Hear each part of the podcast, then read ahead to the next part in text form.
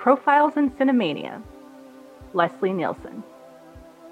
It isn't often that an actor can get typecast for decades in one genre, then make a heel turn and end up being typecast for decades in a completely opposed genre. One actor who pulled off this most unlikely transformation was Leslie Nielsen. Born in 1926 in Regina, Saskatchewan, Canada, to a Danish father and a Welsh mother, Leslie Nielsen is living proof that despite National Lampoon's jokes to the contrary, the Danes and the Welsh actually do have a sense of humor.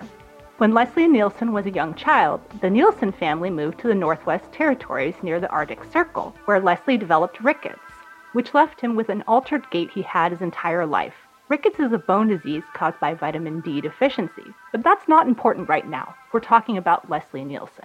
Fame was a family trait. Leslie's older brother Eric went on to become a Vice Prime Minister of Canada, and his uncle Jean Hersholt was a movie star. Hersholt inspired Leslie to pursue a life in performance, and toward the end of the 40s, he hitchhiked to Hollywood, which only further proves the notion the only nice people in Hollywood are the Canadians. Except for William Shatner, naturally. Nielsen's first visit to Tinseltown proved fruitless. He found no work and returned home.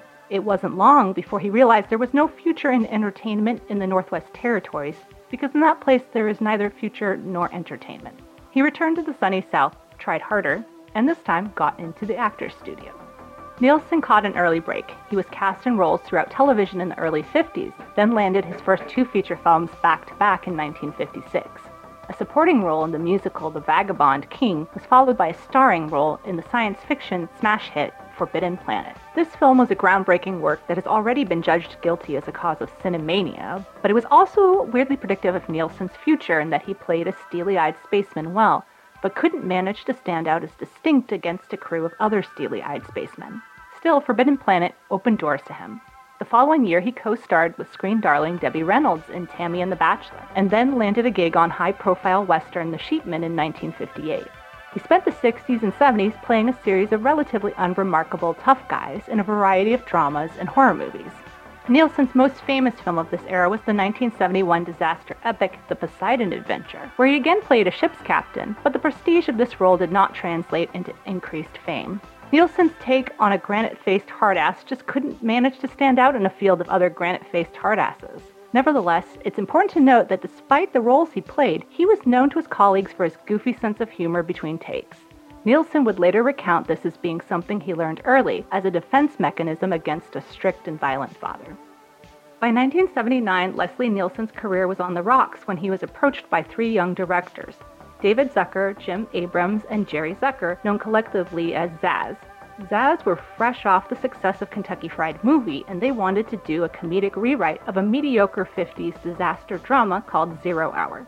Nielsen was to play a parody of the roles he'd had in the past and would appear in a panoply of other aging B-list tough guys doing the same thing. Robert Stack, Robert Graves, and Lloyd Bridges were all serious actors who were to play straight-faced comedy for a change, but this time Nielsen stood out against his contemporaries. His natural abilities at dry humor made him the film's breakaway star, which isn't that surprising given that at some point he had to have said the name of his birthplace around Americans while keeping a straight face. Airplane reset his career. It was an entirely different kind of acting altogether. It was an entirely different kind of acting. 1982 saw the debut of the ZAZ TV show Police Squad, another comedy rehash of the mediocre police drama M Squad.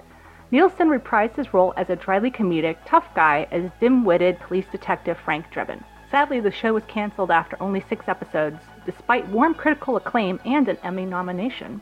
After Police Squad died its ignominious death, the next few years saw Nielsen gradually returning to serious roles.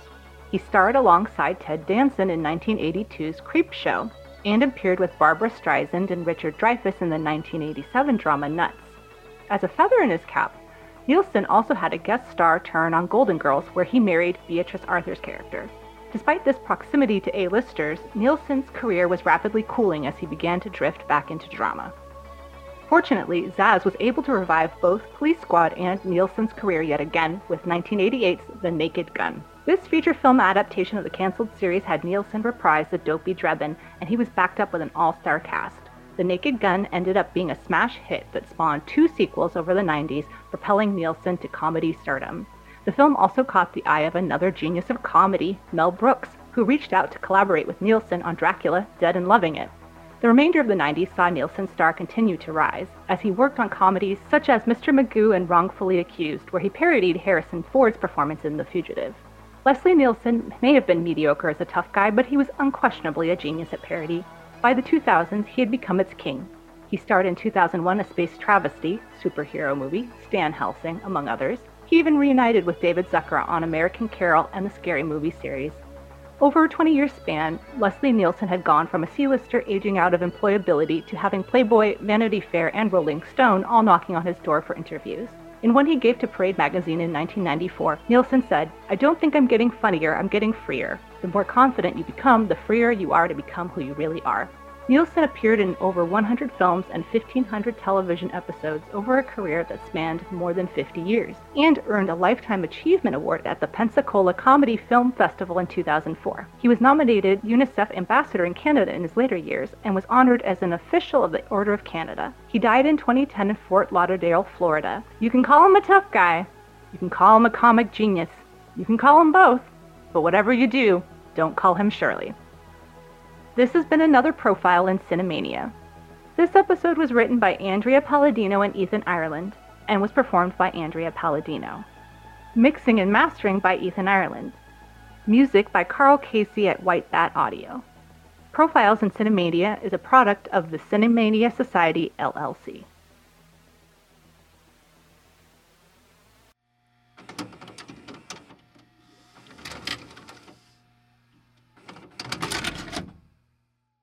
Let's say ignominious. Yeah, ignominious. Everyone complains because I throw in such giant fucking words.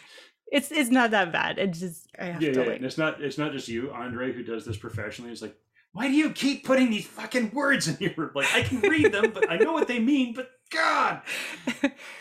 Okay.